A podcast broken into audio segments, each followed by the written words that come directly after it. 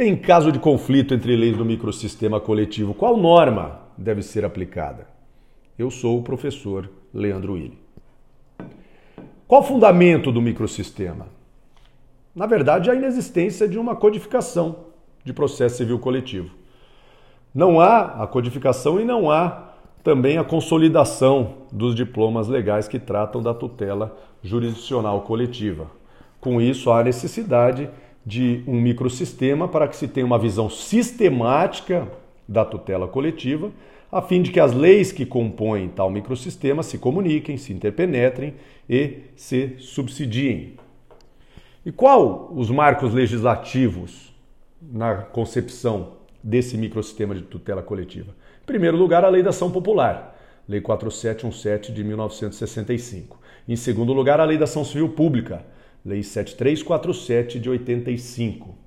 Depois, um terceiro momento, a Constituição Federal de 1988 e, por fim, o Código de Defesa do Consumidor, Lei 8078 de 1990. Outras leis importantes foram surgindo com o passar do tempo e que também hoje fazem parte desse microsistema. Leis de proteção ambiental, é, Estatuto da Criança e do Adolescente, a Lei de Probidade Administrativa, Estatuto do Idoso, dentre outras legislações que foram, que foram surgindo com o passar do tempo, que hoje fazem parte desse microsistema. O núcleo duro desse microsistema, aquele, é, aquele núcleo que traz regras é, gerais aplicáveis a todo o, o, sistema de tutela coletiva, é composto pela Lei da Ação Civil Pública e Código de Defesa do consumidor. São leis que trazem regras de competência, legitimidade, coisa julgada e, acaba, entre outras regras que acabam servindo de referência, de horizonte interpretativo, trazendo diretrizes interpretativas para aplicação de todo o microsistema. Lei da Ação Civil Pública e Código de Defesa do Consumidor como núcleo duro desse, desse microsistema de tutela coletiva. E aí nós temos um grande problema que é a, o conflito entre leis. Já que não temos a codificação, que nos daria uma segurança jurídica maior, temos eventualmente situações de conflito. Uh, aí nós podemos categorizar esses conflitos entre conflitos dentro do núcleo duro, ou seja, conflito, conflitos de norma entre a lei da ação civil pública e o Código de Defesa do Consumidor, e aí corrente, as correntes doutrinárias é, se dividem. É, uma que acaba dizendo que deve ser aplicada a lei da ação civil pública, outra corrente fala que deve ser aplicado o CDC, e uma terceira corrente, tida como mais moderna, que deve ser aplicada a norma que proporcionar maior efetividade à tutela coletiva.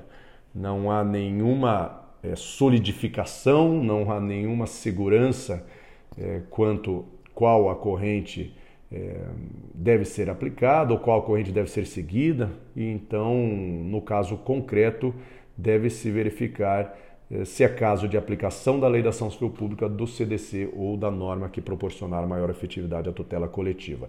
No caso de, de conflito entre núcleo duro e lei específica, Parece que é um caminho mais fácil, mas também não é. Há três correntes: uma que deve ser aplicada ao núcleo duro, porque uniformiza o tratamento, Outra corrente diz que deve ser aplicada a legislação específica, porque assim o fazendo prestigiamos a vontade do legislador.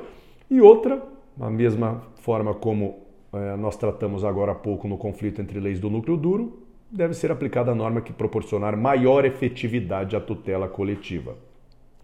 Também há uma divergência significativa aqui com relação a esse conflito.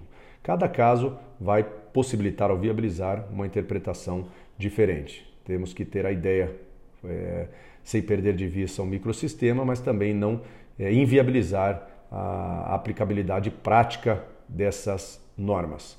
O microsistema deve ser aplicado sempre em caso de omissão da lei, não havendo lei que preveja qualquer é, regra específica, aplicação do microsistema.